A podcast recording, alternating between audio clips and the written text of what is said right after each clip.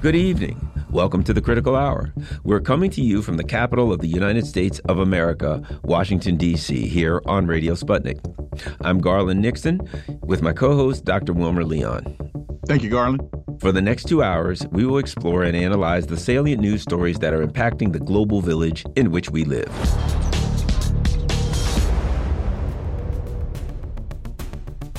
President Biden says that Ukraine must be a strategic failure for Russia. Also, the U.S. House of Representatives has given the Pentagon $37 billion more than the president requested in his military budget. Joining us to discuss this and much more, we have Caleb Maupin. Caleb's a journalist and political analyst. Caleb, welcome back to the Critical Hour. Sure. Glad to be here as always. Caleb, before we get going, I understand your uh, Center for Political uh, Innovation is rolling. If you could tell us, tell people how to find out more about it and what you're up to. Sure. Uh, well, our website is cpiusa.org. That's cpiusa.org. We're the Center for Political Innovation. We're a think tank uh, dedicated to uh, opposing imperialism and pushing forward uh, socialism with American characteristics. Uh, so we're looking to build a better country uh, and get out of these wars and start spending our money on building a better life for the people here. So uh, that's what we're all about. You can check us out.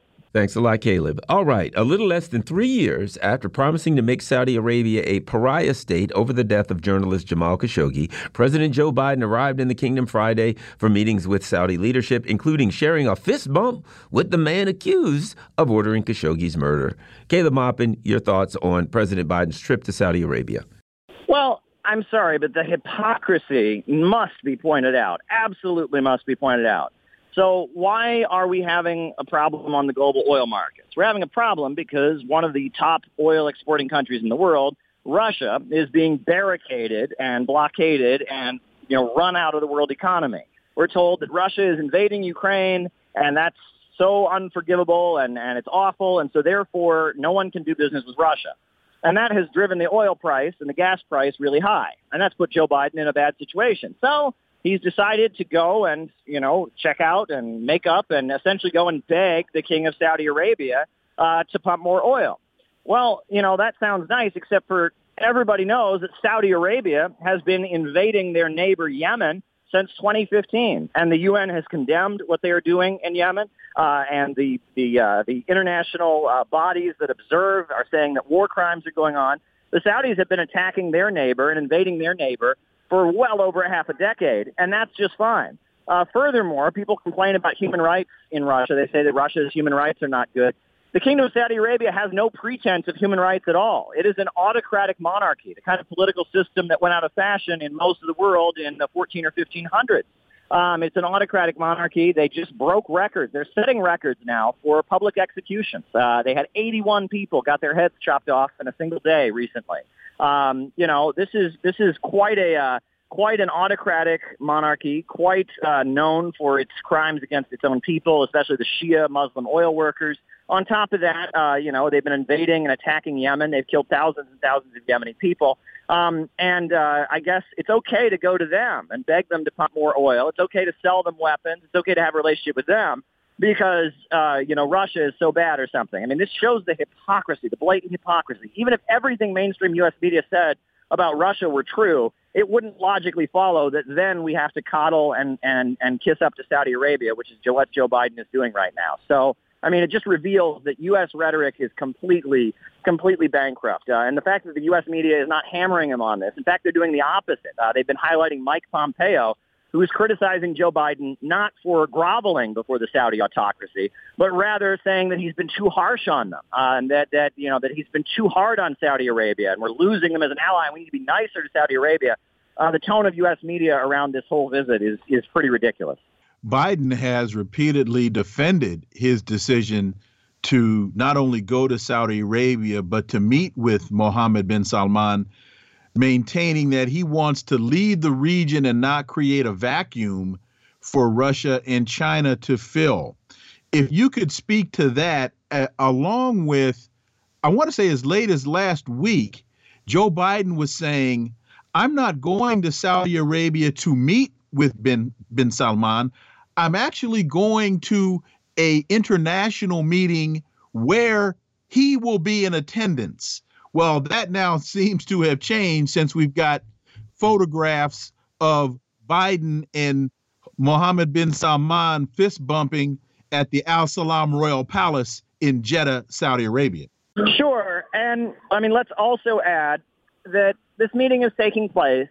And Joe Biden, when he said he was going to make Saudi Arabia a pariah state, uh, he said that. But the only real stipulation, the, the only penalty he put on Saudi Arabia was that he said that the USA would no longer sell them offensive weapons. It would now only sell them defensive weapons. They would, it would enable Saudi Arabia to defend themselves, but they would no longer be selling them offensive weapons.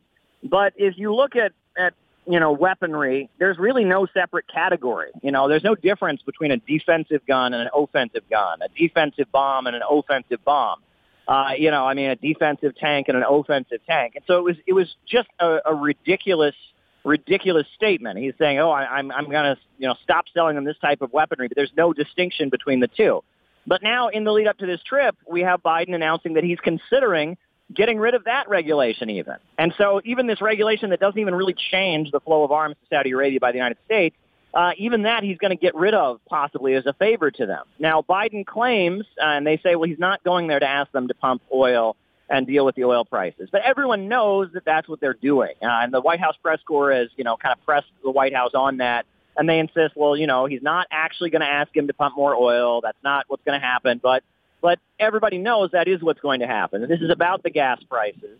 This is about the fact that oil uh, from Russia has been pushed off the market. This is about the fact that the Saudis are refusing to ramp up production and making the gas price situation worse. And so it's pretty clear the timing of the trip, et cetera, indicates that this is very much, very, very, very much about trying to get the oil price uh, back down and and as much as possible because these gas prices are a nightmare for the Biden administration that's what's going on here. And I mean, the fact that that that we're doing this, that the United States is continuing to coddle the Saudi autocracy while you know chest bumping and or you know uh, you know pounding their chest against Russia and, and condemning Russia I mean, it really just shows the hypocrisy. If, if there's ever been a, a, more blatant example of hypocrisy, it's this. And, and, I'm with you on that, Caleb. I've always felt like this. Look, if, if the leaders of the country say, we do business with whatever country we need to do business with and we don't interfere in their internal affairs, that's perfectly fine. It makes sense to me that's business.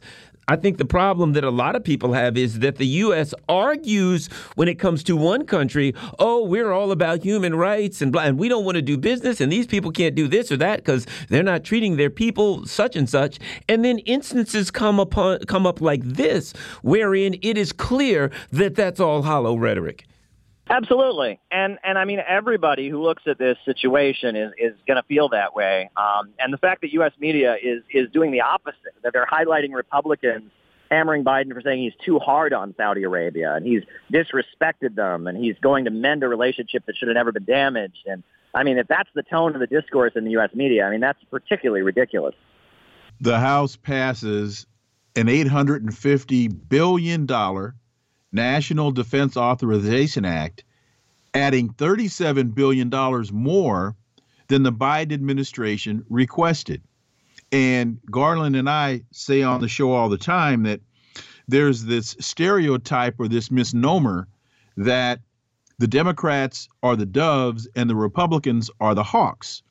But here again, we've got a democratically controlled House of Representatives adding $37 billion to the National Defense Authorization Act, but they couldn't seem to find the money to get the Build Back Better plan through. Indeed. And I mean, that memo about Republicans being the hawks and Democrats being the doves, I mean, that's pretty outdated. If anything, you know, the Trump election seems to have indicated that at least among Republicans, the sentiment among rank and file Republican voters tends to be more anti-war uh, than the sentiment among rank and file Democrats. Now, there's plenty of anti-war Democrats who just don't get what they want, and there's plenty of pro-war Republicans uh, who, you know, who do get what they want because Trump was very much a, a militarist president. He, you know, he attacked Syria, he murdered Qasem Soleimani, he took us to the brink of war. Uh, on the uh, you know in in the Middle East and and he was not a peace president by any means, but he at least presented himself as such in order to win votes. And so we're in a weird weird political situation where it seems that the rhetoric of the warmongers much resembles the activist left. And that is probably the reason that we're seeing this weird dynamic. is that, that you know the rhetoric it's not that we're going to rid the world from communism and and protect God and country from the commies and the reds like it was during the Cold War. Now the rhetoric is we're spreading human rights around the world. Uh, we're protecting homosexuals. We are you know we are attacking countries because their leaders are homophobic and sexist and racist and Putin is a conservative and I, you know this rhetoric the rhetoric of the forces that are pushing for regime change and foreign intervention is much more activist left and liberal oriented. And so because of that, the, Demo- the Democrats seem to be the party that is more excited about foreign interventions, whereas the Republicans, it's more of this kind of, you know, I don't care much about the rest of the world. What about my own country? America first, kind of old school isolationism, like we saw perhaps in the 1920s or, or you know, from from conservatives before the Cold War started. Um, so it's a it's a weird political shift if anything, I think probably one of the primary factors is the fact that red states are economically suffering far worse than blue states are, and that the isolationism is rooted in why don't we take care of our own people? We got so many problems here. And that red states have been hit so badly that the people there are saying, I don't care about people in Iraq or people in Iran or people in, in, in North Korea. I'm more concerned about people in my neighborhood. And I think that that it may be the economic suffering that is driving the isolationist sentiment in red states more so than in blue states. On Thursday, President Biden reiterated that he wants to see Russia fail in Ukraine, declaring that Russian President Vladimir Putin must suffer a strategic failure in his war. Putin's war must be a strategic failure, and the free world must sustain our resolve to help Ukraine defend its democracy. I guess that includes Saudi Arabia. I don't know. Saudi Arabia is not going along with them on that. Biden said at a joint press conference with Israeli Prime Minister Yair Lapid. Your thoughts on um, Biden's uh, uh, uh, uh you know belief that uh, that Russia has to suffer a strategic failure? Yeah, I again, this is not realistic. I mean, the New York Times has come out with editorials basically saying it's not realistic. Others have come forward. The notion that you're going to drive Russia out of every inch of territory that Ukraine claims, from Crimea to the Donbass, Lugansk, uh, et cetera. I mean, it's just it's not going to happen, right? I mean, it's just not going to happen. The, the Russian military is there. The population there is supporting the Russian military. There are governments there that have been in power since 2014 uh, that have the support of the population. It's just not going to happen, right? And that I think that on some level, Biden knows that's not going to happen because the, the goal is not to actually resolve this conflict. The goal is to prolong it, to weaken Russia, to force Russia to spend lots of money, to use it as a, a reason to push Russia off of the international oil markets uh, and, and heating gas, et cetera. I think that, that this war is, you know, I, I guess to quote George Orwell, the war is not fought to be won. Uh, I think the United States is prolonging the conflict in Ukraine for geopolitical purposes. They want to weaken Russia. That's what's really going on here. and That's why they're setting an unrealistic goalpost. There are a couple of under a couple of excuse me other indicators to me that the objective is to prolong this conflict because one, Biden has has come out and said that he's ready to back Ukraine for years to come. Secondly, they have not really allowed Ukraine to negotiate any type of uh, peace settlement with Russia. And three, Janet Yellen is trying to get Russia removed from the G20 summit. And those last two points say to me that if you aren't willing to sit down and talk with your adversary, then you're not really interested in finding any solution to the problem. Indeed, and, and they don't seem to be interested in finding a solution. They seem interested in a long-term war. I mean, Yahoo News and others have revealed that the CIA was in Ukraine for a very long time, planning a long-term war, training forces. They've got these fanatical ultra-nationalist elements that, uh, you know, those forces are not interested in uh, being in Ukraine temporarily. They're not interested in, in a stabilization operation. Those forces are waging an ethnic conflict. They hate Russians on an ethnic level. Um, and I mean, you know, I wish the world, or at least U.S. media, would pay attention to what Russia has been presenting at the UN uh, because I have watched some some interesting UN meetings where they show video interviews with civilians who have had their homes destroyed, interviews with members of this Azov battalion and and the, in the fascist groups in Ukraine confessing to war crimes. You know, they'll stop a Ukrainian on the street and tell them to pronounce the word for bread um, which, you know, if you come from a Russian-speaking family, it, it sounds a certain way. And if you come from a Ukrainian-speaking family, it sounds another way. And if they pronounce the word for bread wrong, they shoot them and execute them right there on the spot. Uh, you know, I mean, what these forces are doing, these are not forces that want to make peace. And they've been trained by the American government. They've been armed by the American government. They are there to fight a long war. And really, these forces in Ukraine, different religion, different culture, different region, they're a lot like ISIS, right? I mean, the ISIS forces, they just want to kill, kill, kill. And, you know, and that's kind of what, what some of these fanatical nationalists in Ukraine want to do. They just want to kill, kill, kill. Um, and uh, they're, they're not interested in bringing peace. Speaking of not interested in bringing peace, the House on Thursday passed its version of the 2023 National Defense Authorization Act that authorizes $850.3 billion for military spending, increasing President Biden's requested budget by $37 billion. Your thoughts? Yeah, again, uh, you know, I mean, people across the country are suffering. Uh, the infrastructure of the United States is falling apart. Uh, a lot of people in this country could use the government stepping in and spending some money to fix things up. But instead, we're worried about blowing things up on the other side of the world. Um, and this is just, you know, more and more of the same. I mean, this is the, the disaster of military Keynesianism, uh, and it's leading to a deteriorating country. The water's not being properly purified. Bridges and highways are falling apart. Uh, the infrastructure of the United States is not doing pretty well. I mean, power plants are not secure, and you know, and, and the power grid in Texas is having more problems recently, from what I understand this is the failure of the failure of capitalism in a lot of ways, and uh, the government is more concerned about fighting wars overseas than fixing things up here at home. Caleb, when you sit back now that, that Joe Biden has left his meetings um, in Israel, when you look now at in the wake of of those meetings, what do you really take away from Biden's trip uh, to Israel? He spent a couple of days meeting with Israelis. He spent 40 minutes meeting with the uh, oppressed Palestinians. He tells the Palestinians, "I'm I'm for a two-state solution, but I don't see any space right now where there's any way for us to negotiate." Uh, what's your what's your takeaway from all of that? I mean, the Democratic Party is kind of doing a song and dance because there has been some new criticism of Israel among the Democratic ranks. We remember when Obama was president, he was doing the Iran nuclear deal, Netanyahu flew to the U.S.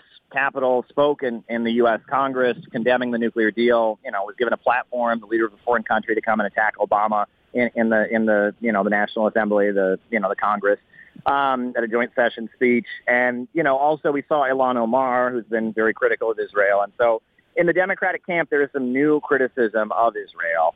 Um, so Biden being a Democratic Party president, he is trying to, you know, make clear that while there may be new criticism of Israel within his own party, uh, that he is definitely on board with Israel. He's pro-Israel. Israel's not in any danger. Uh, also, there is some interesting, you know, mishmash in Israeli politics right now. The Netanyahu right wing uh, that is largely based in the settlements, you know, they have politics and strategies that are kind of at odds with what a lot of the Israeli military wants. And so I think Biden is trying to make sure he can have a, a foot in the door as Israeli politics uh, takes some interesting turns.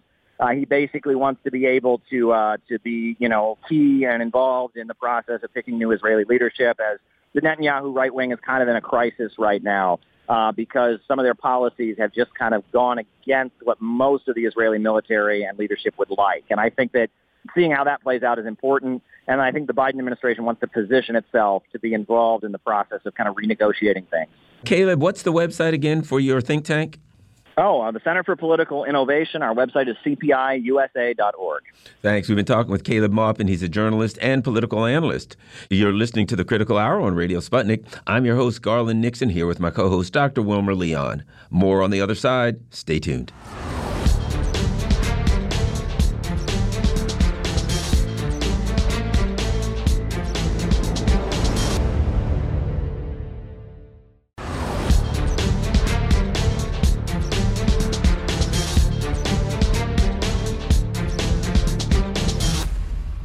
We are back, and you are listening to the Critical Hour on Radio Sputnik. I'm your host, Garland Nixon, with my co host, Dr. Wilmer Leon.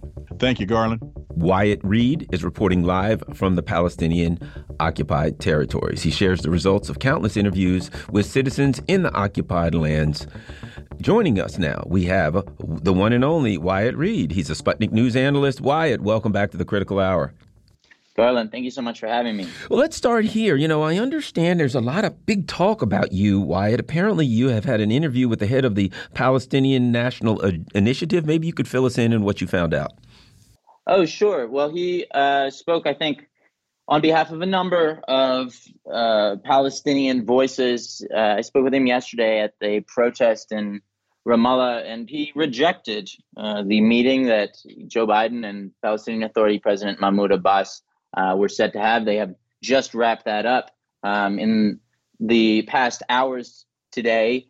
Uh, that meeting uh, was largely described as kind of a betrayal uh, by uh, a number of, of political figures.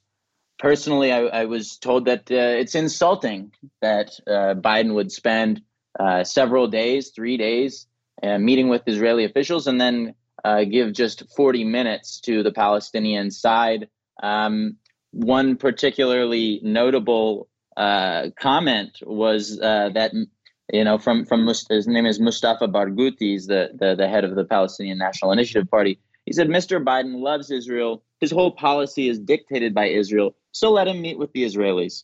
Why should we meet with him so that he would use that as a cover for his efforts to liquidate our rights? And I think that that was a, a widespread sort of sentiment Hamas issued statements uh, saying similar uh, sort of uh, expressing similar sort of sentiments. They said that the United States is a partner in the aggression on our people.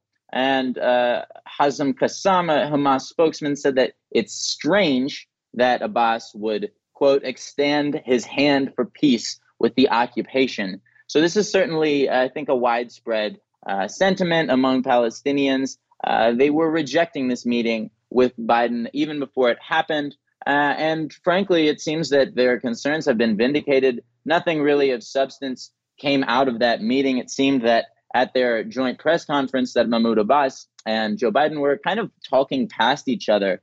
Uh, Abbas asked rhetorically, is it not time for this occupation to end? Uh, and Biden said that the ground is not ripe at this moment to restart negotiations.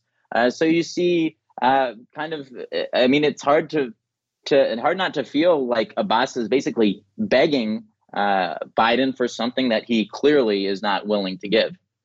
To that point, Wyatt, you know, it's one thing if you're negotiating oil and gas leases or you're negotiating land value but I, I would have hoped that Abbas's response would have been, well, why should we wait when we're being tortured now? Why should we wait when ethnic cleansing is occurring now? And I think, you know, the time of subtleties and patience are long past due. Right. And this is why the latest opinion polls show that close to 80% of Palestinians want for Mahmoud Abbas to step down. Uh, there have been no elections since he postponed the ones that were planned for last April after data indicated that the Fatah party, of which Mr. Abbas is a member, was going to suffer a landslide defeat at the hands of Hamas. Uh, they decided apparently to postpone elections. They blamed the Israelis for supposedly uh, refusing to allow the citizens of East Jerusalem, where I am now, to vote. Uh, but that is something that Israel even uh, wouldn't confirm that they they were doing. Uh, it struck most observers as pretty a pretty transparent, naked ploy to uh, avoid a a massive defeat at the polls. And you know, I think this is you can see sort of why and the the protests that have occurred today in Bethlehem that I went to yesterday in Ramallah uh, really gave voice to these Palestinians who uh, have been excluded from this process so far, who were not invited to meet with U.S. President Biden, um, largely presumably because they would have very little uh, nice to say to him. You know, you've been traveling around, um, you know, in that area here for the past few days, and you, you have been discussing people, yeah, uh, discussing these issues with people. Give us a thought on the overall mood, on the overall view, how people are looking as you know in the aggregate, how the people that you're talking to see this Biden, um, this Biden uh, trip and this Biden meeting. People have basically given up on the idea of a negotiated peace settlement at this point. That's uh, just a widespread feeling. You hear it everywhere you go, everyone you talk to. There's very little optimism that there could be some kind of negotiated outcome to this. Uh, there's very little hope that either Israel or the United States are really acting in good faith when it comes to the so called two state solution. And this is pushing people, especially the youngest generation, towards more militant stances of self defense against what they would typify as Israeli apartheid or occupation. And, you know, that's really going to play into the hands of, of other parties like the PFLP, like the Palestinian National Initiative, and like Hamas, uh, those parties that are not willing to uh, go along to get along and uh, essentially legitimize a, a process of peace that more and more Palestinians are coming to view as a farce and as a kind of a, a way to distract them while the the uh, expansion of settlements continues unabated, while people, uh, working people especially, are hit hard by rising food and fuel prices and uh, by record inflation. Uh, for the United States to uh, come to town and really and not even offer to reopen the you know the Palestinian consulate in Washington or the U.S. consulate um, in Palestine uh, in Jerusalem. It's frankly, you know, I think um, Barghouti, uh, you know, who I quoted earlier, I think he spoke for everyone when he said it's absolutely insulting. As I understand it, as uh, President Biden and his convoy went to East Jerusalem, they took the Israeli flag off of the American automobiles. And that's been reported as some type of subtle but you know big gesture by the United States was that your chuckles tell me that that was actually perceived to be the ho- the very very hollow gesture that it actually was Right. Well, they they said um, nothing about justice for Shireen uh, Abu Akleh, the slain Palestinian American journalist who uh, worked for Al Jazeera, who was shot, according to a number of independent investigations, um, by Israeli soldiers, shot and killed, I should say, in May. Uh, leading to widespread global outrage uh, and near universal condemnation uh, of Israel except of course from the United States, uh, which released uh, its own findings that said that while this was a tragedy, uh, it, there is nothing to uh, suggest that this was intentional. That you know that the Israelis intentionally shot her. I suppose they accidentally shot her. They the finger just slipped or something. Um, so you know while while the U.S. kind of gestures towards uh, some process of accountability at some indeterminate point in the future on behalf of their own citizen, uh, they are, are, not doing anything either, you know, uh, at least in public to actually generate such an outcome. No public words pressuring them, no real outrage expressed on her behalf. Uh, instead, you have things uh, like what you just mentioned the uh, refu- these, this removal of an Israeli flag uh, from the U.S. motorcade, as though it was appropriate in the first place to have the president of the United States waving around the flag of another country. Uh, you know, I, I don't understand why why it had the, the flags on in the first place. To be completely honest, you know, one of the things we, we discussed over the course of the last year, I believe there was a UN or a, it was an Amnesty International that did an investigation, and they concluded that um, Israel was practiced apartheid policies or was an apartheid state. I forget the exact language. There, do you see any evidence of difference in treatment where you are? Have you seen anything that is different in how the Palestinians have to travel around or anything like that that you know gives, gives you pause, shall we say? Well, absolutely. Today I spent uh, at least half an hour at a checkpoint in Kalandia, uh, attempting to come back from Ramallah to Jerusalem. Uh, it's an ordeal getting back. You know, just just going to a city that's uh, a few miles away uh, takes hours sometimes for average people to get to work, to get to school, to get to where they want. Uh, they have to line up and go through this rather humiliating ordeal of uh, taking all their belongings off and putting them in a metal detector or walking through a metal detector, having them x-rayed, uh, and then going and uh, speaking directly in many cases, in most cases, uh, to an IDF soldier and kind of having to make their case for why it is they should be allowed uh, to enter. Uh, you know, that to me, just going through it today was very indicative of the kind of, of sort of two tiered treatment system that exists in Palestine.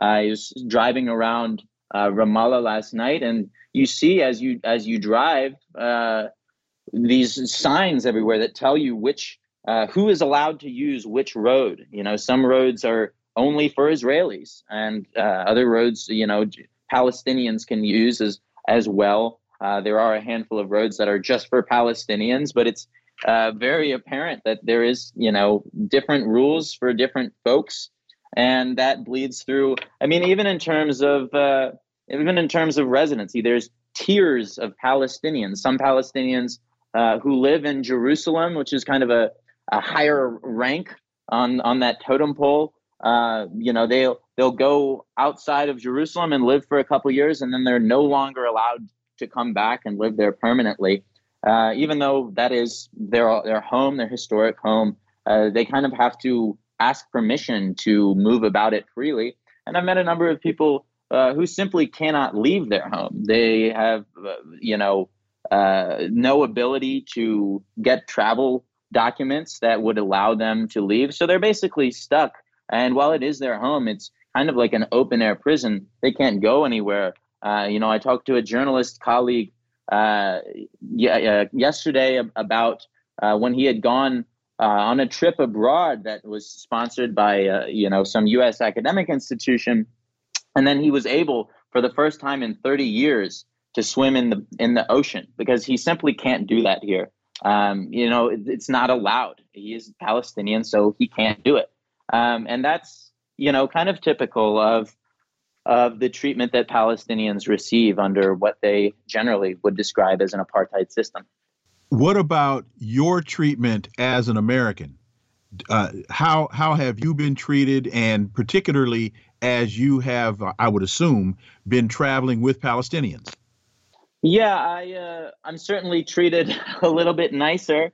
Uh, I think there's an understanding among Israeli bureaucrats and uh, just the general population that you know the United States is kind of the guarantor of their whole system. That without the United States, uh, they wouldn't really be able to function. They certainly wouldn't would, wouldn't be able to uh, saber rattle and and say the kinds of things they do in public towards their neighbors and towards the Palestinian population.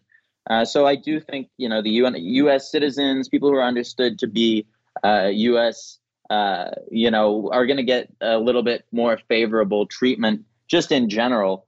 Um, now, in terms of uh, in terms of the the the, tr- the difference in treatment um, as compared to to Palestinians, uh, obviously they're on the other end, right? They they kind of Israelis treat them as as though they are subhumans in some senses. I mean, uh, and they're and they're allowed to. And I had it explained to me that um, you know because of this kind of attitude of of mistreatment towards the Palestinian people. Uh, Israelis generally don't feel as comfortable walking around, for example, this city, Jerusalem. They kind of tend to look over their shoulder more often, feel like they're under attack. Uh, you know, and and as much of that as uh, is largely projection there's an article in Middle East Eye. They're wrong. Biden rejects U.S. progressive lawmakers' criticism of Israel. U.S. President Biden rejected the notion that criticism of Israel from progressive lawmakers represents a growing divide within the Democratic Party, saying that bipartisan support for Israel will remain a constant in this country. personally, I think it's a constant among the leadership. But when you look at polls across the country, um, they don't support his assertion. Wyatt. Right. The notion that that uh, they're just sort of a far and few between handful of people who who are opposed to apartheid, uh, I think is pretty laughable. Polling suggests a, a major increase, especially since the last generation. Uh, young Americans uh, more and more beginning to identify uh, Israel as as an occupation or as an apartheid state. Uh, Biden kind of dismissed dismissed those who who criticize them, the few voices in Congress who dare to speak up and and criticize Israeli apartheid, among them chiefly Rashida Tlaib. Uh, and he said there are a few of them. There's just a few of them. I think they're wrong. This is what he told Israeli media. I think they're making a mistake. Israel is a democracy. Israel is our ally. Israel is a friend. And he finished by saying, I make no apologies. Uh, and then, you know, he went on to he went on quickly to uh, fly to Jeddah, to Saudi Arabia, to meet with the president. He, uh, I should say, with the crown prince, who he promised to make a pariah after the CIA itself found that uh, Mohammed bin Salman personally approved the plan to uh, chop up Washington Post columnist Jamal Khashoggi uh, and then dissolve his body in acid.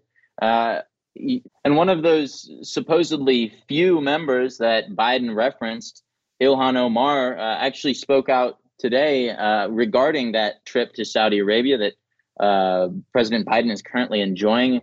She said it sends the wrong message to everyone who cares about human rights. Starting this trend of saying you're going to do one thing on foreign policy and not really is harmful. Uh, I think that's, you know, if anything, kind of an understatement, right? We're we're talking about uh, Biden just years after saying that we're going to make them pay the price, uh, and then you know it turns out the price is apparently uh, a nice uh, visit, a fist bump from President Biden. Uh, that to say that that sends uh, a, the wrong message. frankly, it sends a horrifying message. the message that it sends is that human rights, democracy, freedom, all these uh, lovely words, this lofty sort of language that we hear so frequently from Biden, from the US presidency, from the US government. All of that is basically a facade, and it's used as window dressing uh, to mask the naked, sort of realist, uh, national, uh, strategic, if you will, uh, intentions of the government, which are generally, at the end of the day, based on dominating resources and overthrowing governments that they don't like while uh, propping up those that they do. I think Israel, Saudi Arabia are chief on that list of the latter. Well, and then let's put it this way it sends an accurate message. Unpleasant, but quite accurate. We've been talking with uh, Wyatt uh, Reed. Um, you're listening to the Critical Hour on Radio Sputnik. I'm Garland Nixon here with my co-host, Dr. Wilmer, uh, Dr. Wilmer Leon. More on the other side. Stay tuned.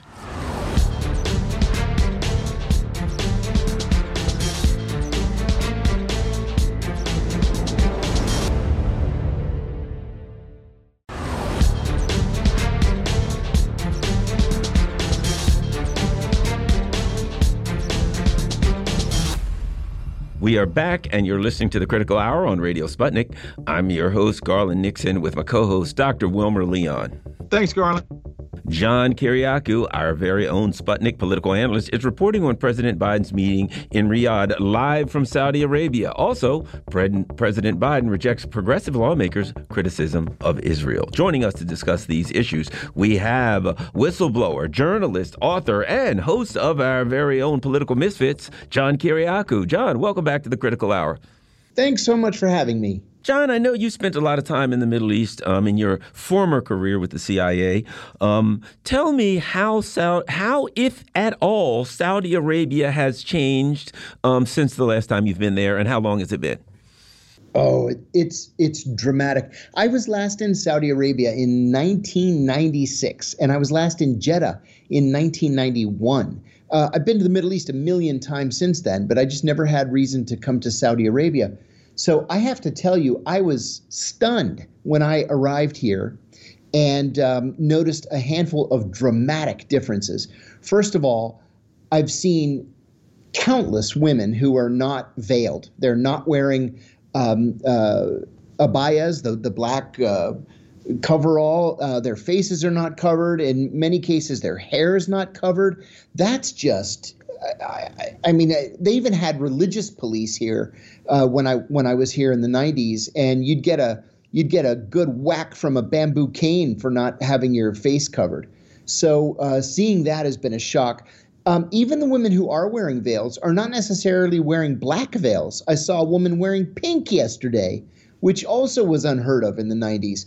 There was a guy at the hotel in breakfast today, um, an Arab, although I don't know his nationality, uh, wearing shorts and flip flops in a public space. And then the most dramatic change of all is, you know, the, the Saudis, when I lived here, they they took prayer time very very seriously and if you were in a restaurant or in a meeting during prayer time uh, you had to get up and physically leave the building if you weren't going to stay behind and pray and then when prayer was over which usually took about 15 minutes then they would reopen everything and you could go back inside and finish your meal or finish your meeting I, I haven't even heard the call to prayer since I've been here, and certainly they haven't shut anything down. So the the difference that 30 years makes is just incredible. Speaking to that, but looking at the fact that as I've uh, read that Saudi authorities executed 81 men in March of 2022, uh, the largest mass execution in years, and I think 41 of those were Shia Muslim men. The the optics are different but has the d- cultural dynamic changed? The cultural dynamic, I fear, has not changed. That's that's a good point that you raise. Uh, you know, people are so quick to say, "Wow, you know, as as bad as Mohammed bin Salman might be, you know, he killed Khashoggi and everything.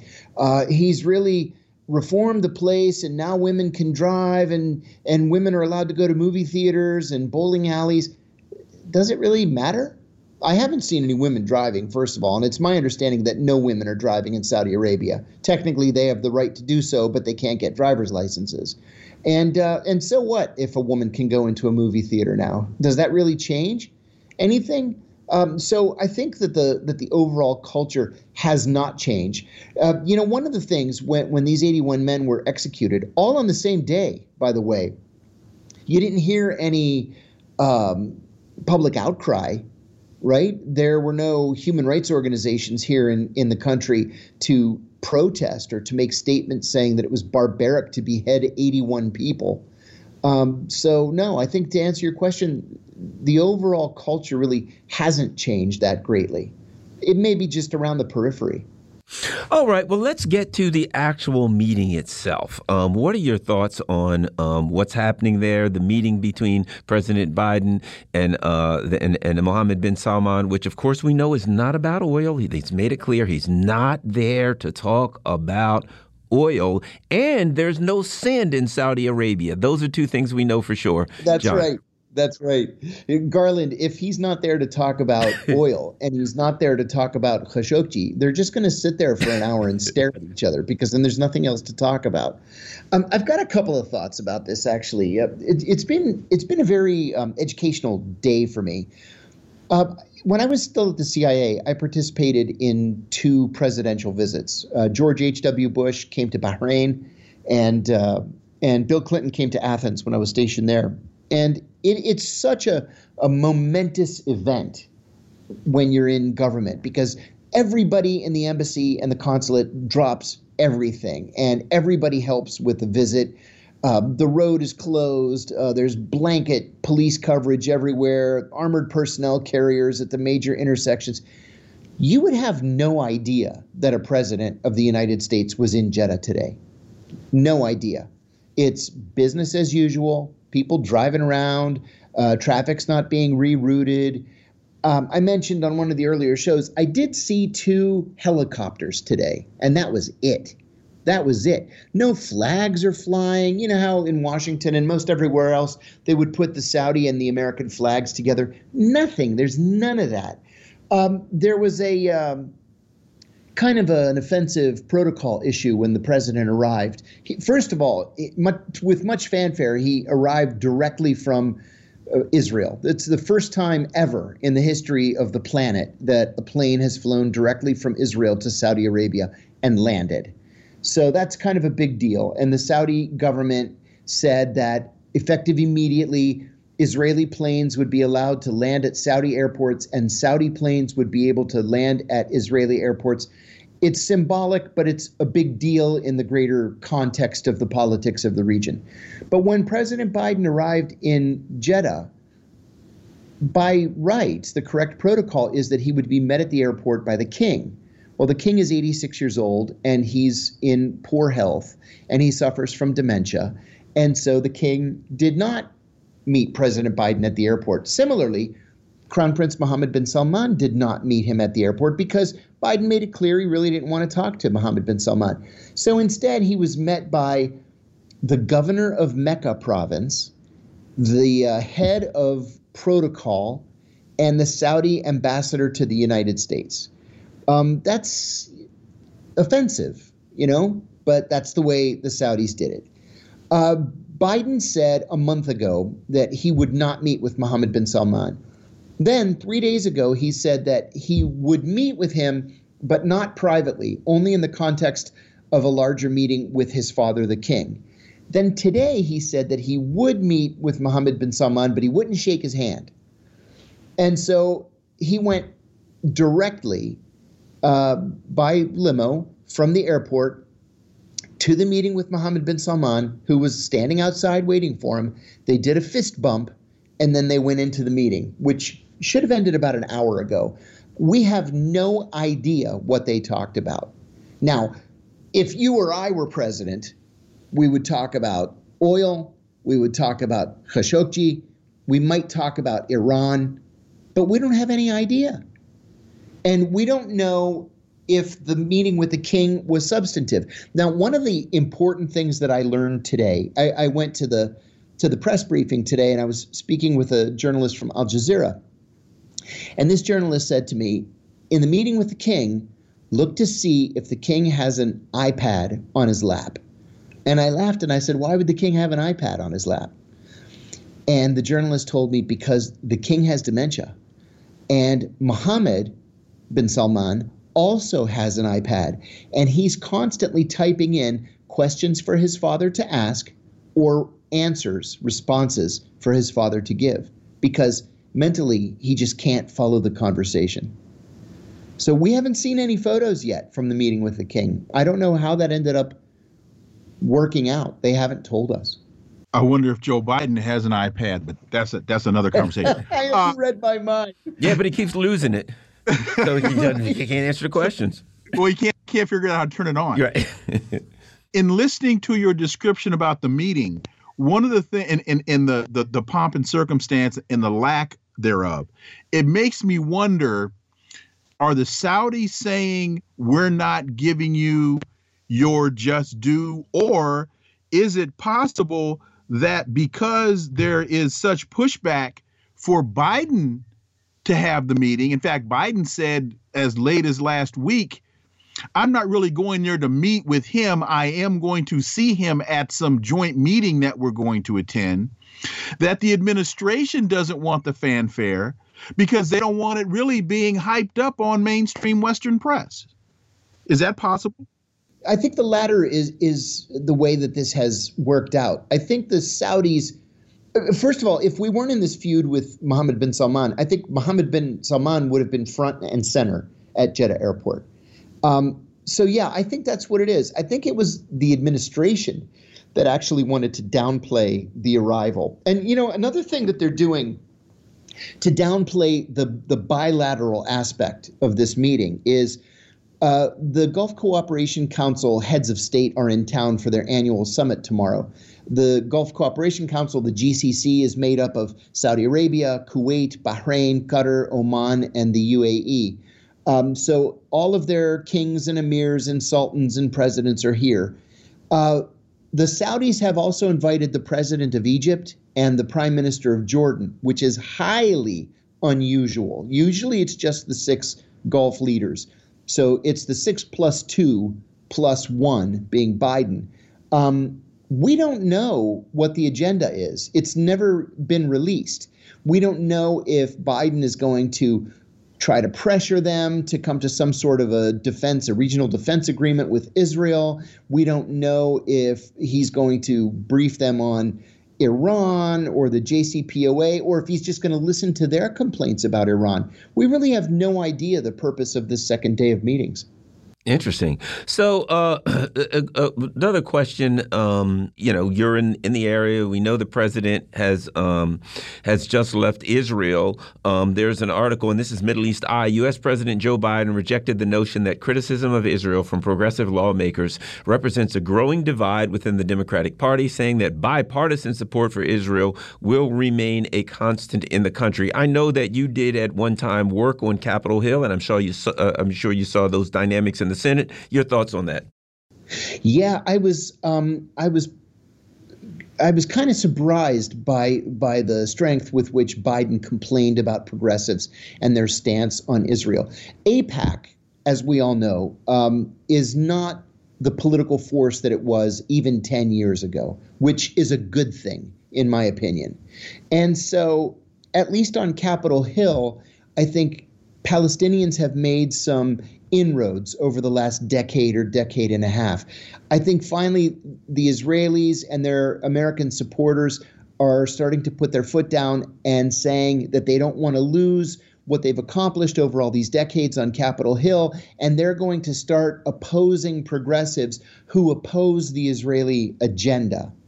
Uh, that's that's a shame. I think that's that's very sad. I was talking to a Palestinian journalist today about the announcement that um, that the U.S. was going to send $100 million in medical aid to help uh, pay for Palestinian hospitals throughout the West Bank. And he said, you know, that's all great. We need the money. We'll take the money. We're grateful for the money. But it doesn't do anything to advance the cause of peace. He said, what Biden could have done that wouldn't have cost any money was to allow the reopening of the PLO office in Washington, but AIPAC won't allow that.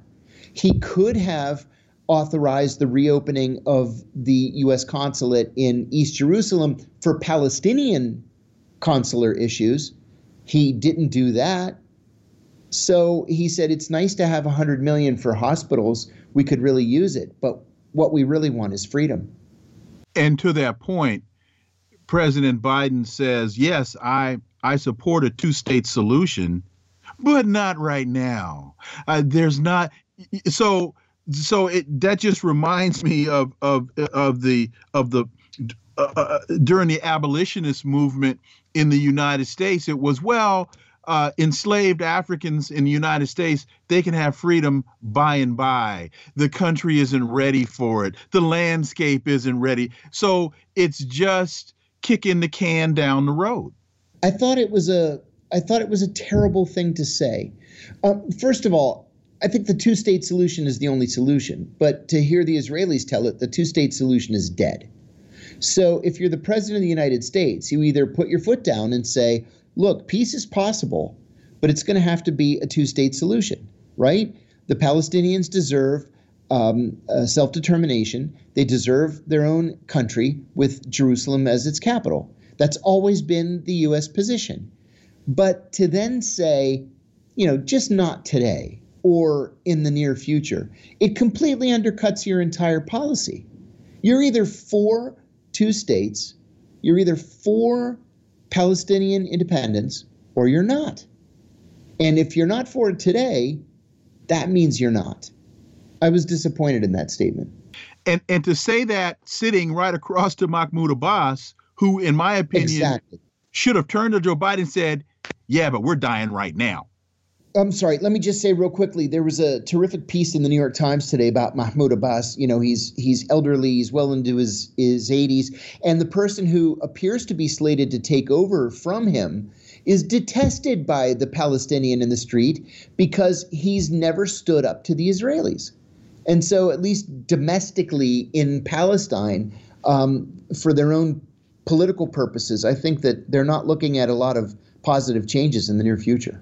Yeah, I, I, I, think you're right, and I think that you know a fake, um, a kind of a head fake towards yes, I think you guys should get something, and we should come to some resolution one of these old days. Well, you're 80 years old, so apparently you're saying not in my lifetime. In other words, leave, go away for now, and we're just going to give you a head fake and brush you off.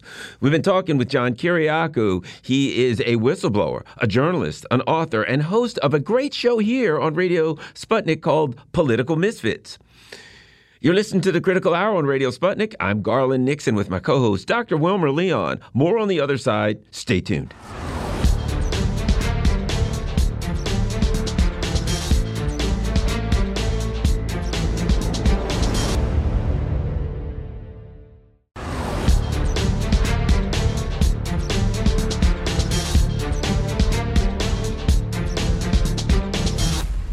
We are back, and you're listening to the Critical Hour on Radio Sputnik. I'm your host, Garland Nixon, with my co host, Dr. Wilmer Leon.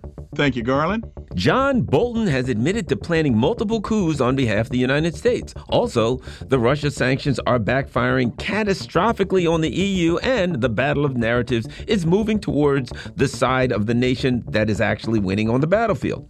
Joining us to discuss this and more, we have Jim Kavanagh. He's a writer at thepolemicist.net and Counterpunch. Jim, welcome back to the Critical Hour. Oh, it's pleasure. And Steve Poikonen, national organizi- organizer for Action for Assange and host of Slow News Day on Rokfin.com. Steve Poikonen, welcome back. Thank you very much, gentlemen. All right. Former U.S. National Security Advisor John Bolton took credit for attempting to oust foreign leaders, claiming he played a role in regimes change efforts abroad while suggesting that ex President Donald Trump lacked the foresight to carry out his own regime change at home. Start with you. Your thoughts, Jim Kavanagh. Well, saying it, saying the loud part out loud. I mean, you know, it's nice that he says it. Everybody knew it. Uh, that's his job. That was his job. That's the job of American national security, foreign policy people. And, uh, you know, it, it's interesting that, you know, he claimed when he did this in Venezuela, he got up in the public, this isn't a coup. We're not, this isn't a coup because uh, Maduro wasn't really elected, et cetera, et cetera, et cetera. Now he's explicitly saying, oh, yeah, we, we we ran a coup in Venezuela. We tried to run a coup in Venezuela. It takes a lot of work, and therefore, you know, we should understand Donald Trump isn't smart enough to do that, and he's right in a certain sense. It just, you know, it takes an organization and a, and even though they had a tremendous amount of organization and money and behind the coup in Venezuela, it hasn't succeeded, although they haven't given up on it yet. So, you know, what he's doing is, you know, uh, uh, I'm glad describing uh, accurately what American foreign policy is about. Steve Poikonen. You know, it it amazes me that uh, that it took a comparison to the January 6th debacle to get John Bolton to be like, no, no, no, no, no, wait. I know all about coups. I'm a professional. You have to have smart people planning. And what we saw there wasn't that. Like you had to challenge his ability as to who was the supreme coup meister in the building and he felt a little bit threatened. He was like, "These clowns, they they they couldn't coup in elementary school. You want to know how it's done? You talk to the pros. You come to John Bolton." Uh, and people were like, "Yeah, yeah, no, that's that makes sense. That sounds he really does know about that." The one thing I can say about Venezuela, three and a half years into it now, Juan Guaido finally getting recognized at a restaurant, so he's got that going. you know, when you look at uh, a couple of months ago, Biden saying that Putin has to go, when you look at during the Trump administration, while uh, while Trump was trying to negotiate or allegedly with uh, Korean uh, leader Kim Jong Un, Bolton says, "Look, you don't want to go the way of Gaddafi." So you, you've got you've got those statements being made. Uh, how tone deaf is this, or was this in fact tone deaf for a former national security advisor to just be stating so publicly in the midst of all the things that are going on now that this is what we do? And what about the lack of real response from mainstream Western media, Jim? Yeah, well, that's exactly right. Joe Bolton's been saying this stuff for a long time. He said about the UN, we we don't pay attention to the UN. We run the UN. We do what we want with the UN. He went around to the uh, threatening the families of international criminal court justices. He threatened the families of opposition leaders in in Venezuela. Don't you run in the, don't you go participate in that election? you know, and so he he's been doing this. And even and at the end of this interview with Jake Tapper, Tapper says, I suspect you have a lot of other things you could have talked about here. And I think Bolton said something like, yeah, probably do. So, but the point is, why hasn't, why, you know, the guy hasn't been brought in and out of, the, of uh, he's one of the deep state, you know, permanent government people who's been in and out of this, these, these positions of power for decades. So he's not someone who's rejected by the state. He's someone who's being used all the time. So it's clear what he's speaking is the policy that's part of this, the major part of the foreign policy apparatus of the United States. Why isn't that being investigated? Why isn't the investigative press, supposedly of the investigative free press, making a big deal of this? You know, if it were a Chinese or a Russian official who said this, they'd be be talking about this all the time. But they let this go as if John Bolton's some kind of you know outlying weird guy who's a clown in the amongst the adults. No, he's been a, he's telling you what the drivers of American foreign policy are, and that should be highlighted and investigated. They put that aside and talk about freedom and autocracy. Well, Steve, uh, to to Jim's point, we have to get rid of uh, Putin because he's an authoritarian. We have to get rid of President Xi in China. He's an authoritarian. We have to get rid of Maduro because what's more authoritarian than a coup?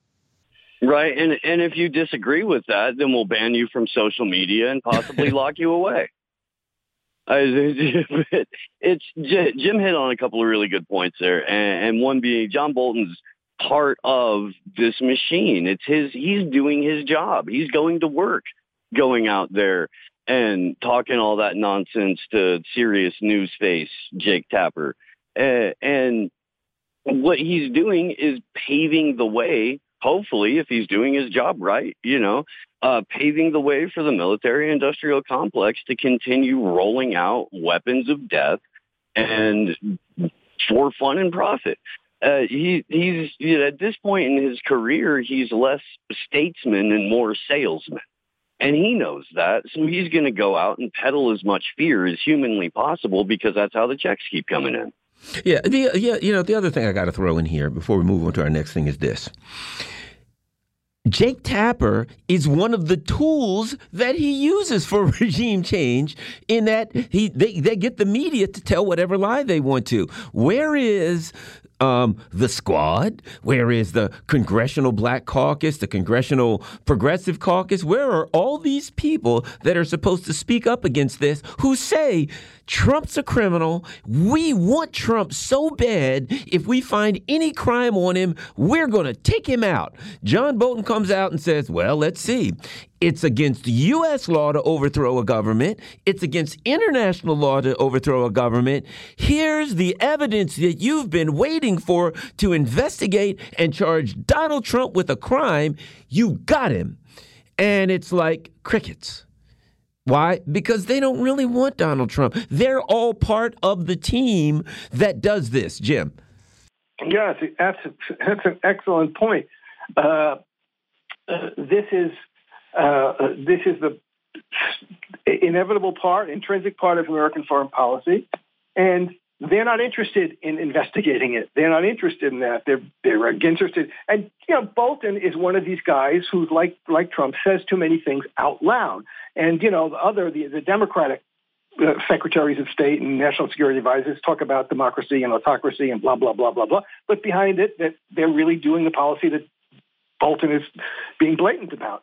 And the supposed opposition in or the liberal democratic opposition in the press or the Congress doesn't want to hear about it, and they don't want to go after it, and that's what we see.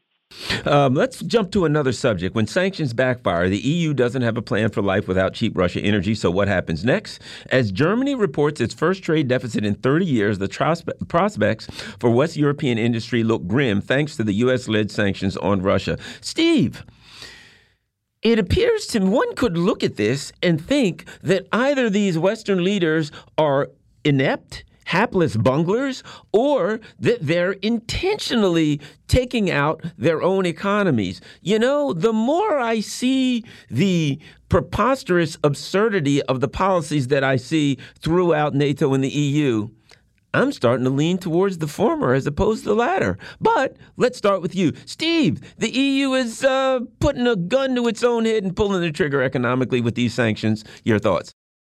Several years ago, uh, there was a, a guy who runs the World Economic Forum currently, named Klaus Schwab, who came out with a book called the or white paper called the Fourth Industrial Revolution, a subsequent book called COVID-19 and the Great Reset. And in it, through the the World Economic Forum and Chatham House and the uh, Bloomberg uh, economy thing and all that. So they're trying to drive these policies um, through captured world leaders that they bragged about. You know, we we have half of Canada's cabinet. We're, they're ours. This kind of thing. Um, to bring about an economic reset. Like they're openly holding conventions to brag about how they're going to completely restructure the global economy.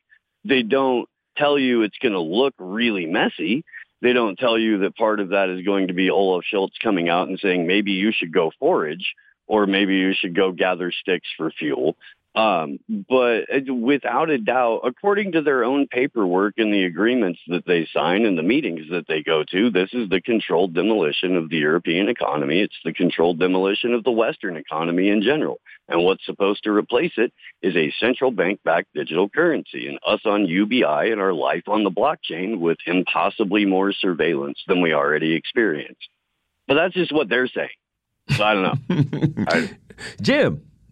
Yeah, it, but it is complicated because you do see that this is they're destroying. You know, the United States is going to temporarily gain from this economically. Certainly, they're going to gain over Europe. You know, Europe's going to become more dependent on the United States.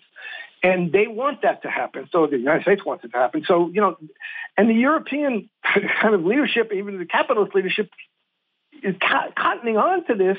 And Germany is going to be in a problematic situation, that's going to create fissures and disunity in the so-called Western rules-based international order that that are going to be dangerous for eventually and pretty quickly, I think, for the hegemony of the United States. So there is a little element of this, and whatever their grand plans are, you know, they're stuck in. There are still nation states, and there are there are still national economies and societies, and they were, the people are rebelling against this. Even the, the indigenous capitalist interests will be braced against this. So you've got a whole dynamic here that's in play that is just bizarre to see.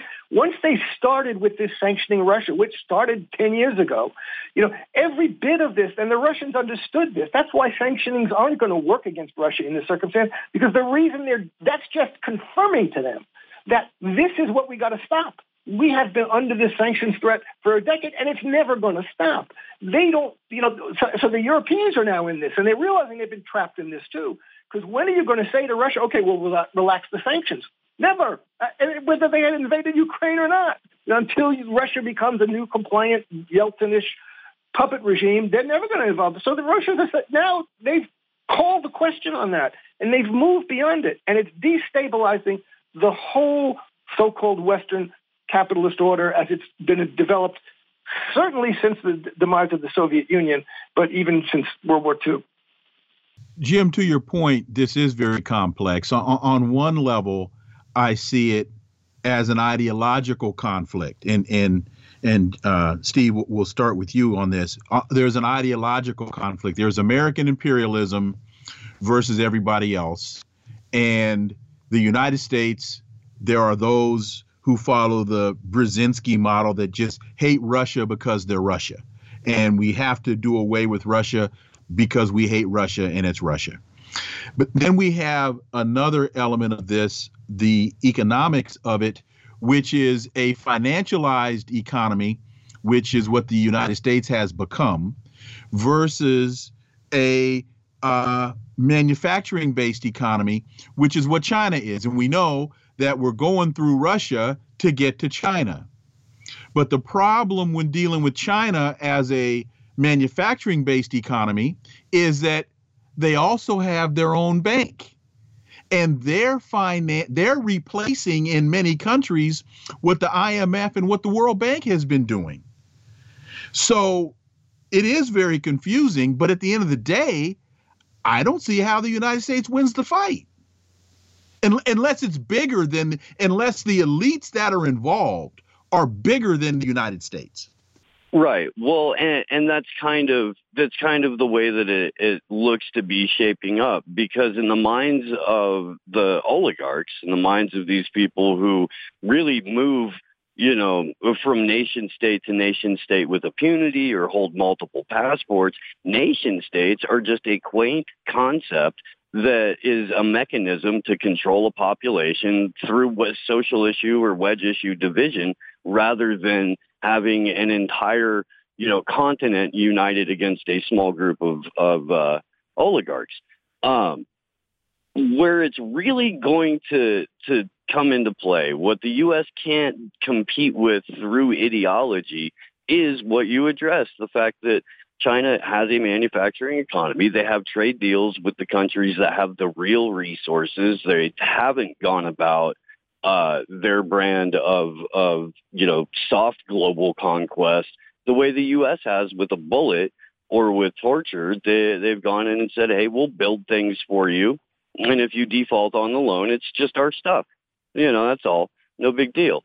Um, and that's a much nicer way uh, of gaining a a toehold on the global economy because the U.S. is sitting there trying to fight imaginary communists or like the ghost of Mao Zedong when they're doing it via a computer or via drones. We don't make anything here. We, there's no way you can sustain this. So it, it's headed for a collapse. The only question at that point is how many oligarchs to, to grab how many bags before they hop on a plane and take off.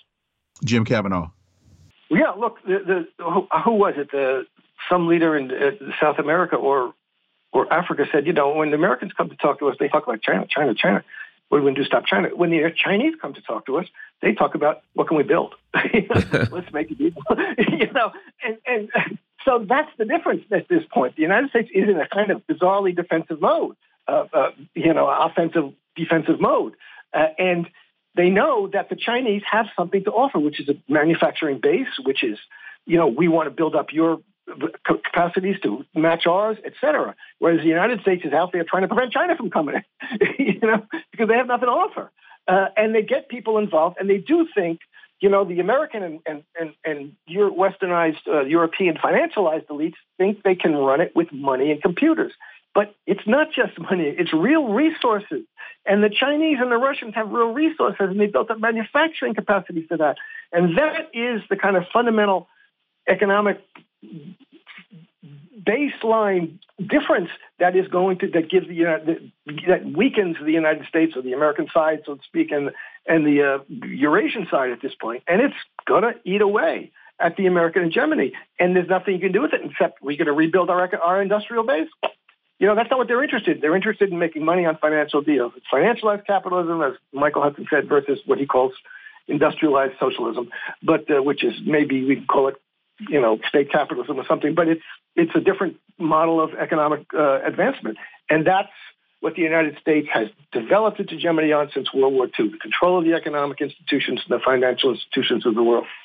Many G20 dem- diplomats are more concerned with their own national interests than punishing Russia with economic sanctions for attacking Ukraine. EU Foreign Policy Chief Josep Borrell has said he claimed the West was being accused of double standards and had failed to win a, a battle of narratives in relation to Ukraine. The global battle of narratives is in full swing, and for now, we are not winning. Two quick things there before we start with you, Steve. Number one, imagine that. People are actually more concerned with keeping the natives from coming to the castle with pitchforks and, uh, and, and torches than they are, quote, punishing Ukraine, which they're not even really doing that. And number two, very early in this um, conflict, there was a lot of discussion about the Russians are losing the, the, narrative. They're losing the narrative, and it appears in the long term that the one who wins on the battlefield ultimately wins the narrative. Start with you, Steve Poikonen. Well, I mean, the idea that any nation, well, for example, Italy with thousands of people in the streets currently, or Switzerland with now thousands of people in the streets, or the Netherlands with, you know, all of their, their farmers raising hell over there. The idea that these world leaders would want to take care of that rather than cater to whatever megalomaniacal whim the United States has is just, I mean, that's, that's just rude gentlemen, that's just rude because we're supposed to be pampered, and that's what it says in the Bible. Um, on the to the next point, we we we've talked about this the entire time that Vladimir Putin was saying we have no choice but to do a military operation in Ukraine. These are our targets. These are our demands. The United States is running around going, Vladimir Putin will stop at nothing short of reconstituting the entire Soviet Union, if not conquest of the whole planet. And anything short of that is going to be an automatic victory for the United States of America and NATO and our allies. And you can't sustain a, you can't sustain a fiction when there's zero foundation to it. It's not even a house of cards or a house of toothpicks. It's like a house of dryer sheets in the middle of a stiff breeze. You know, uh, Jim, this is something that you and I and Wilmer talked about early in the game. We talked about the narrative, the, the and and we said, "Oh, the Russians don't appear to be very good at dealing with the narrative, the information where they're losing." And now it just appears like this: if you win on the battlefield, eh, the the information war and the narrative kind of falls in your lap sooner or later. Jim.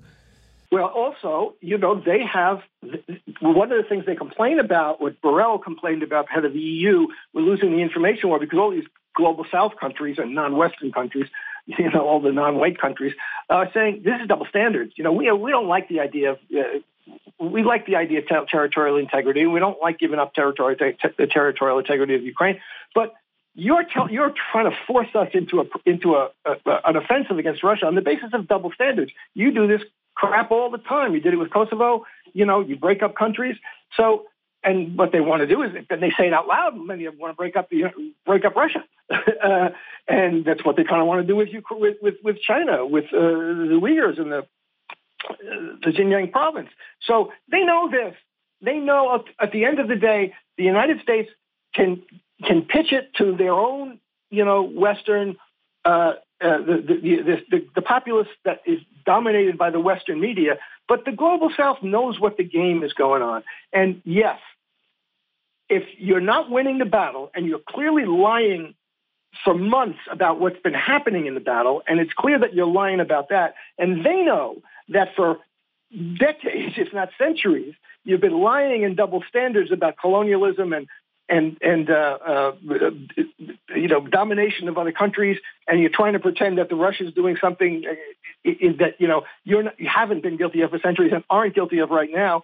We're not playing this game. So that's now the ability of the Western media to influence the narrative in the South, the global South, so to speak, is kind of gone, and it went pretty quickly whether it's gone yet in the in the West and Europe itself is America and Europe itself is, is another issue, and I think it's eroding there too. Steve, some G20 diplomats, Borrell lamented, were more concerned about the consequences of the war for themselves than in going after the supposed culprit. Others complain about double standards or simply want to preserve their good bilateral relationship with Russia. Well, duh. I mean, first of all, supposed culprit, that means that the blame that the United States has been trying to assign may not actually be the blame. And the other thing is, since you do get most of your energy from Russia, you might want to pay your bill or the energy company's going to turn off your energy. I mean, that's that you don't have to have a PhD in political science to figure that out. No, and, and it's I mean, it's a little bit different when you get with G2 the G20 nations. It's not as as insular or you know, we're a part of the same cabal as NATO and the G7 is. Um, and there are people that, that have historically, at least for the last 10, 20 years, done a ton of business with Russia and had fantastic or at least amicable business partnerships with Russia. They are in no hurry to sacrifice their own people or their own reputations or their ability to walk around in public at the behest uh, of NATO anymore because they're losing. And that's evident in, the, the couched language there, supposed culprit. Well, again, these are G20 nations. They've been able to watch this from the outside. They remember Maidan the exact same way we remember Maidan. They know that Victoria Nuland is up to no good, and they know that she was up to no good when she popped back up and she, uh, you know, with cookies, and they know that she was no good when she showed up in Sri Lanka a couple of weeks ago. Everywhere that that woman goes, a coup follows. So they've been looking at this and going, I don't think you're being fully honest with us when you describe the situations that created the current reality that we're in. Orinoco Tribune has a fantastic article written by Alastair Crooke, the, me the Deeper Meaning of Ukraine, and this is the tagline. The wider Ukraine meaning lies in this insight other leaders are no longer naive when the West offers glass beads or paper dollars in exchange for their real riches. How powerful is that? I know who's going to tell us. Jim Kavanagh.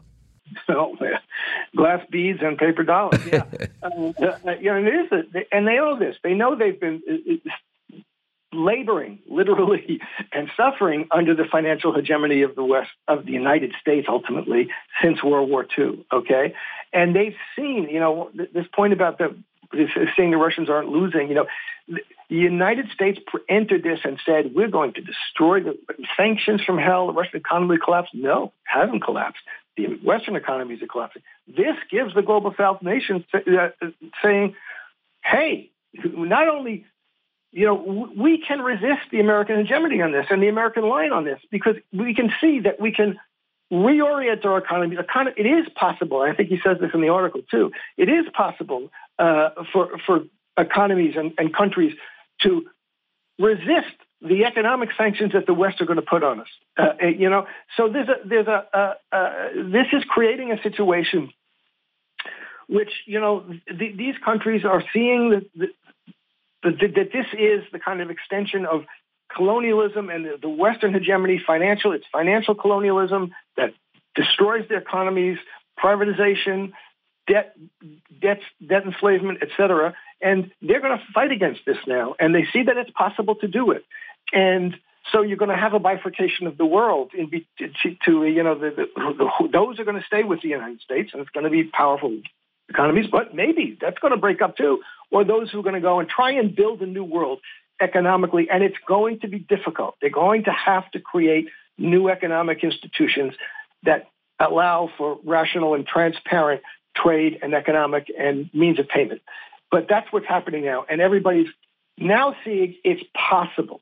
We're not going to be crushed immediately by the United States. Russia is not being crushed China is not being crushed, and they can't. And we we now have someplace have allies that, that will help us build a new world order. Steve, I tend to agree with Jim on this one. There, the, you can't stop the the fracturing of the power structure. That's already it's been underway. If you agree with Chomsky, it's been underway since the end of World War II, uh, and the decline of the American empire, the American century. Um, and we're almost 100 years out from that at this point. Uh, you're at least knocking on the door of it.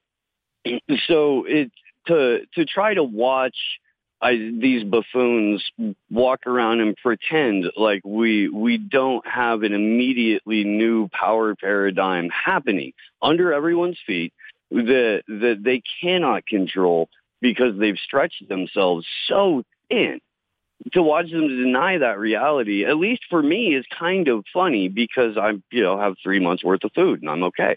But, but for a lot of people, um, it, it's got to be the, it's got to be almost inducing some sort of schizophrenia because regular people walk outside every day. They see what gas costs, they see what food costs, they see that you know another nine hundred and fifty million dollars of weapons has just got approved for Ukraine, but at the same time they can't drive over a bridge without holding their breath in the hopes that it doesn't collapse on them. So the the facts on the ground contradict with the rhetoric so much to the point to where even the mainstream media has lost its grip to keep more than 50% of the nation under its spell that's that's going to be a problem. We've been talking with Jim Kavanagh. He's a writer at thepolemicist.net and Counterpunch, and Steve Poikonen. He's a national organ organizer for Action for Assange, and he hosts Slow News Day on Rokfin.com. That's R-O-K-F-I-N.com. You're listening to the Critical Hour on Radio Sputnik. I'm Garland Nixon with my co-host Dr. Wilmer Leon. There's more on the other side. Stay tuned.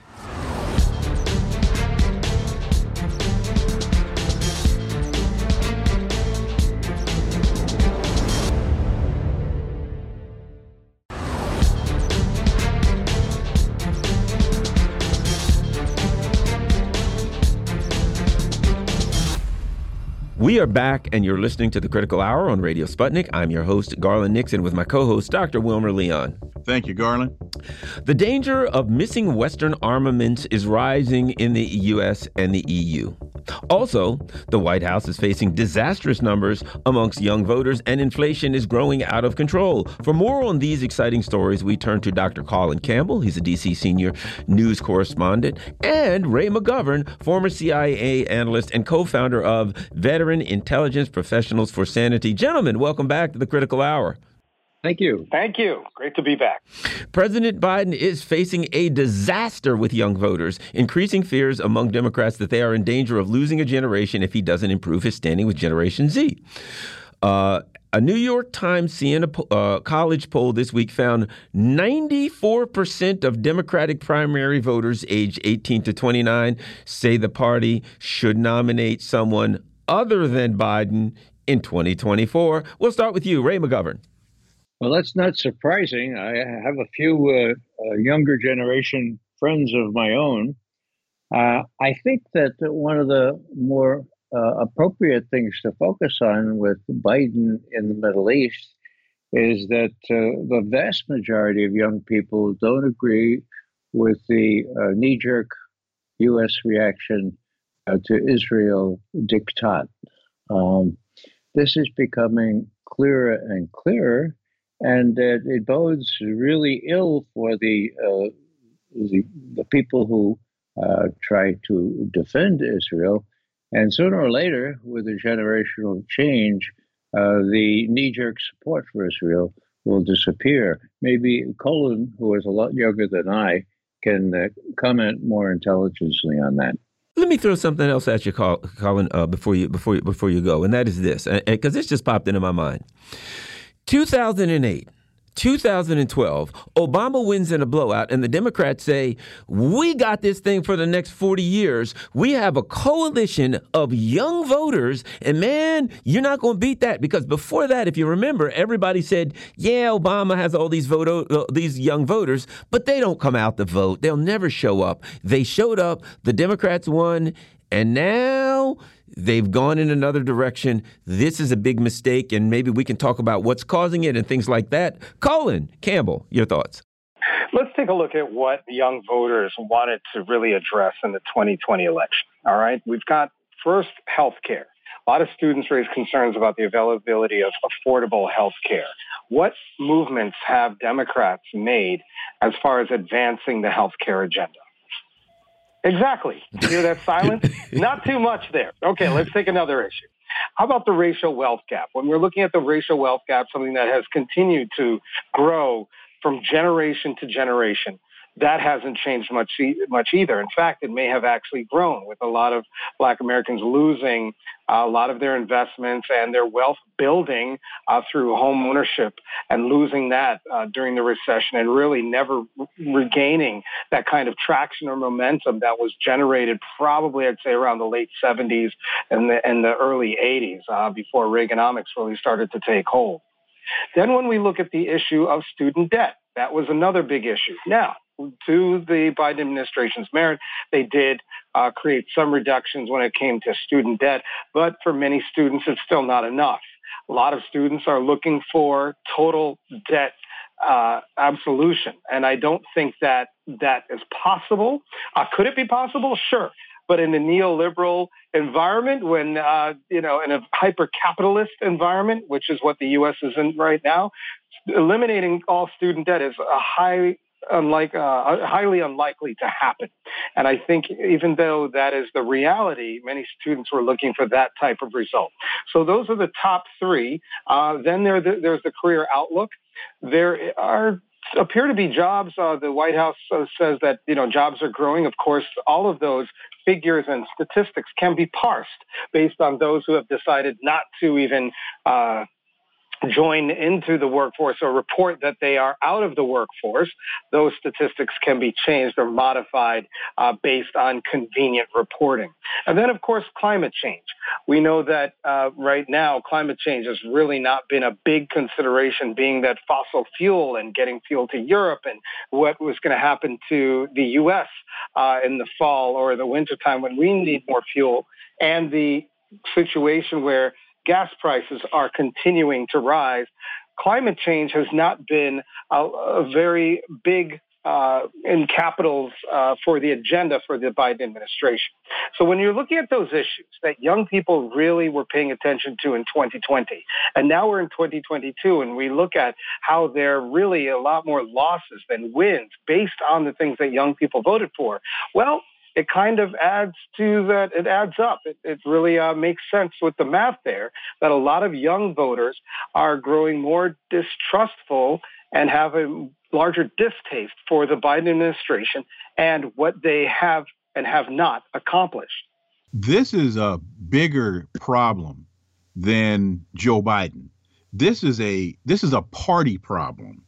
Um, you you tend to support a party or not support a party because of the rhetoric they promote and the policy they deliver.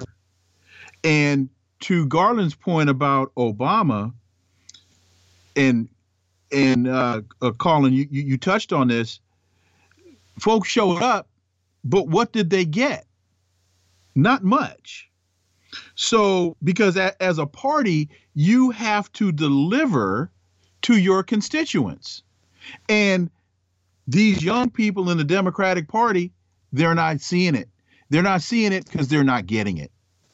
And if and so this is not only a problem for for Joe Biden, this is a problem for Kamala Harris because she has hitched her wagon to Joe Biden but it's also a problem for Elizabeth Warren, for Amy Klobuchar, for Pete Buttigieg, because if that's your bullpen, and Ray, I'm coming to you, if that if those are the arms in your bullpen, you have no bullpen. Well, I would agree. I would agree uh, uh, completely. You know, one of the things though that has been not mentioned yet and uh, since I'm no expert at all in domestic policy, I don't know how it will figure, but abortion, abortion, Ab- abortion. absolutely. Now, now my guess is that uh, young people will have mixed emotions about this. Why do I say mixed emotions? I think the vast majority of them will really, really uh, be against all these crazy Republicans that uh, have been responsible for this, including those on the Supreme Court.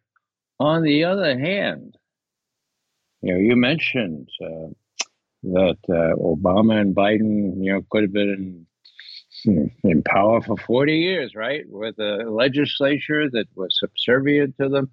What did they do about abortion? When you say not much, didn't do anything. And why? Well, you know, it was crass. It was cynical. It was cowardly. They could have done it.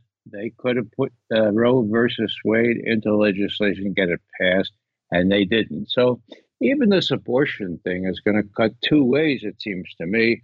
I don't know how it will all come out in the end, but it hasn't been mentioned yet. I think it is important to young people. And Colin, it is it is very important not only because of the issue itself, but I think it's even more important because if you look at the strategy that the Republican Party employed in order to accomplish what they've accomplished, there was a game plan here, and it was the long game. And it was not only on the federal side, they got state, they got control of state legislatures to be sure that they could control it on the state level.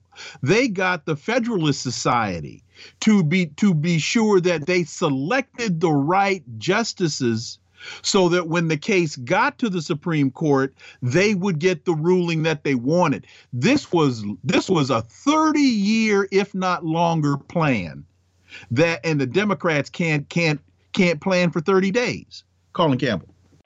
Democrats have problems thinking that they are not dealing with sinister opposition. We have to remember that when the 2020 election happened, there was talk that Roe versus Wade could be in danger. But I don't think that many Democrats believe that, um, that it would really happen, that this actually you know, would, would swing the other way. We have to remember, too, when the nominees were interviewed, right, they said that uh, many of them said that Roe versus Wade was established law, was the law of the land, was precedent. And so they felt, in a way, many did, and uh, definitely voters did, that even though there was an inkling that it could be under threat, that it was still going to be in place.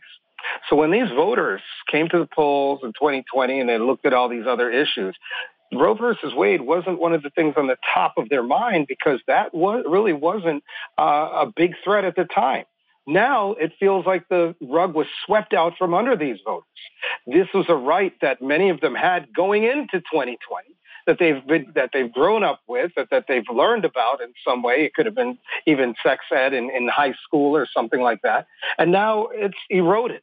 And now Democrats are left scrambling because they didn't realize the type of machinations that Republicans or conservatives would have in trying to uh, trying to take away this right for many uh, women across the country.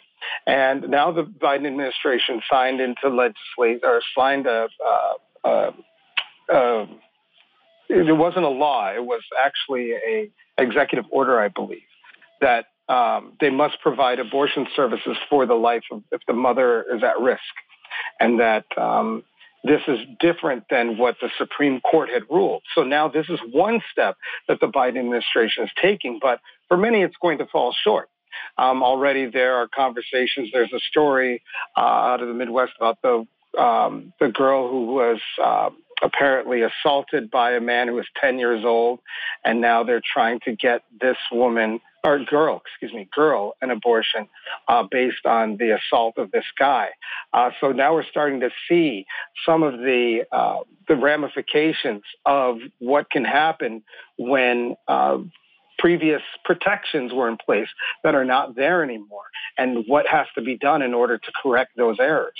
Well, you guys are going to be happy to know that there are areas where the two parties can come together to work and accomplish things. The House on Thursday passed its version of the 2023 National Defense Authorization Act that authorizes, authorizes $850.3 billion for military spending, increasing President Biden's requested budget by 37 billion. He asked for a certain amount, and they said, man, you, no, the answer is no. You got to take another 37 billion, and off we go with this. Ray McGovern, uh, it's not like we have any problems that we could use, you know, we couldn't spend the money on, you know, building infrastructure or helping people out who are hurting. Luckily, $850 billion for the military. Oh, by the way, it passed 329 to 101. Your thoughts, Ray McGovern? Well, I'm glad you mentioned this because a, a budget, um, it's a moral document. It, it shows what you care about. You care about money, if you care about profiteering on making, selling, getting the profits from arms and giving them to legislators who in turn appropriate money for more money for buying, selling, and you know it's it's a uh, you know this the American way. Well, it has become the American way. When I say moral document, what happens to all those people who desperately need help? Poverty levels are very very high. And uh, just think, people talk about opportunity costs, right? The economists. They, they cut out, well, you know, what could one F 35 fighter that might not work, uh, if, if we spent a, a billion dollars on that, let's say, what could we have done with that billion dollars in school districts in Kansas and Missouri? Well, rehabilitate the whole thing, for example, right? So now, what it comes down to here is that a lot of people are making a lot of money, and as long as there's a lot of tension, particularly in Ukraine, and if that ever gets fixed, well, there's China, right? So this money will never get to the people who need it. And so, you know, away with the, what the Bible says about the preferential option for the poor, this is the preferential option uh, for the rich people. And we know where the Bible comes down on that, at least the New Testament. Last thing I'll say is that the Ukraine war itself, uh, I have described as the mother of all opportunity costs. Why? Well, number one, it's using up all this, uh, you know, all this pollution, all these polluting platforms that we have. But number two, and more important, it's dividing the world in two at a time when it's existentially necessary for the, world be joined as one to fight this common threat. And, uh, you know, as long as this thing continues, not only does it divert attention from all this, but it makes the world ex- itself less less conducive or less uh, less amenable to fixing this problem or at least attenuating it. So these are big deals. And once we look at this uh, this unconscionable raise and 37 billion more, what's it for? Well, all this stuff the coffers of people running for reelection in in November. I mean, it's it's really so blatantly immoral uh, I'll just I'll just leave it at that. You know, Colin, and, you got to add this. I think to the fact because I hear a lot of people literally complaining about the forty billion dollars going to Ukraine, and I'm hearing that more and more from people. Why is all that money going over there? People are struggling here. I think you have to look at this, all of this money going to the military uh, uh, industrial complex, and look at that also through the lens of the um, the fall of support for the Democratic Party and for the Biden administration and his numbers go down. I may be wrong, but I think this is a contributory factor. Colin Campbell. Listen, it's no, it's no um, illusion that our party, our political system, has grown more partisan. So you're going to have less Republicans who are saying, okay, I want the success of America or the success of whatever program, you know, whatever, whoever is in office. It's almost like, how do we try to make whomever's in office look the worst? How do we make them look, um, uh, un, you know, um, just how do we make them look in a, be- in a worse light than they started out? That seems to be the plan of many of the uh, lawmakers in office already. And so when you look at it from that perspective, you can tell that whatever uh, law or whatever program the Biden administration wants to pass that seems socially responsible he's struggling with. However, if it's to make more money for the military industrial complex, it's to make money for contractors, that seems to be what's passed because they themselves can benefit. They themselves can use that money that they may get or that they, or whatever influence that grows from those contracts being awarded, from that money being put into the military industrial complex for reelection and for their own appeal to their constituents. This is the strategy that conservatives definitely have right now in Congress. It's not so much okay. We're going to help out Americans, see if we if what we can what we can do to um, to improve America, where we could work together with Democrats. It's really what can we do to try to get President Biden not reelected if he decides to run. Remember that that when Mitch McConnell um, said at the time that he wanted to make Obama one-term president, although that hasn't been very outspoken for Biden, that seems to be what the strategy is regardless, you know, and, if, if Biden decides to run again. So this isn't very surprising, although yes, the um, the money that has been authorized or that's seemingly approved is going to rile up a lot of Americans again. We're seeing homelessness rising across the country. Various reports in various metropolitan areas and cities across the country reporting homelessness and shootings on the rise as inflation continues to climb. And this is an issue we talk about almost every week. And it hasn't really been improving that much. We see some gas prices going down, but the cost of food is still pretty high. You go into the grocery store. I, I, I don't think I've gone into the grocery store within the past month without hearing at least one person exclaim at some price about something. And if it could be anything from eggs to beef to uh, popsicles. You know what I mean? It's it's something that has risen that people are upset with, and that's really what is facing them every day when they wake up, and when they see that billions of dollars are going uh, that are being proposed to be sent over to Ukraine after billions have already been approved. That's not going to sit well with a lot of people. You know, uh, quickly to Colin's point about McConnell's statement about Obama being a one term president, that in and of itself, in my opinion, was not the issue because in in in a in a adversarial political system, that's what you that's that's always your goal is to unseat your opponent. It was the obstructionist nature and tactics that Mitch McConnell and I'm trying to remember who the Speaker of the House was at the time, Newt Gingrich, I think it was, um, it employed in order to see we're going to stand in the way to the detriment of the American people to see to it that we get our way. That was the to me, that was the real issue. But getting back to this piece about the about the um the National Defense Authorization Act, there are, and to Ray's point about a budget being a moral document, there are a couple of amendments to this thing that I think are important to pay that are important that, that, that we pay attention to.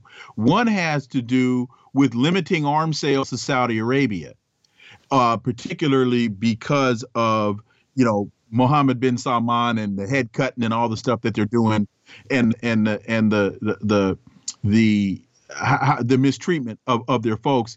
And and also as it relates to Yemen and tracking the weapons that the United States is selling and uh, how those weapons are being used, particularly as it relates to Yemen. Ray McGovern, those amendments to me are very telling because if you are able, and, and the other the other part of it is the repeal of the 2002 authorization for the use of military force. Because if you're able to rein that in, then you don't need as much money. Ray McGovern. Well, you're right. And that's why they'll never get in. uh, you know, uh, these are really good points and really good amendments. Uh, and what do I know?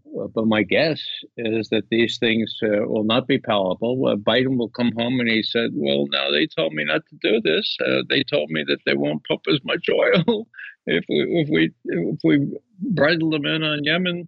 Uh, if we limit arms sales, especially, we're not going to get a thousand dollars more.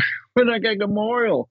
So I, I don't think these things have a prayer in getting through. The people controlling this process are the people in bed with the military industrial complex. It's as simple as that, and the American people suffer as a result. As Western nations continue to funnel billions in weapons and other military hardware into Ukraine, some within the NATO bloc and EU are calling for a system to track the arms, concerned they will disappear into the black market.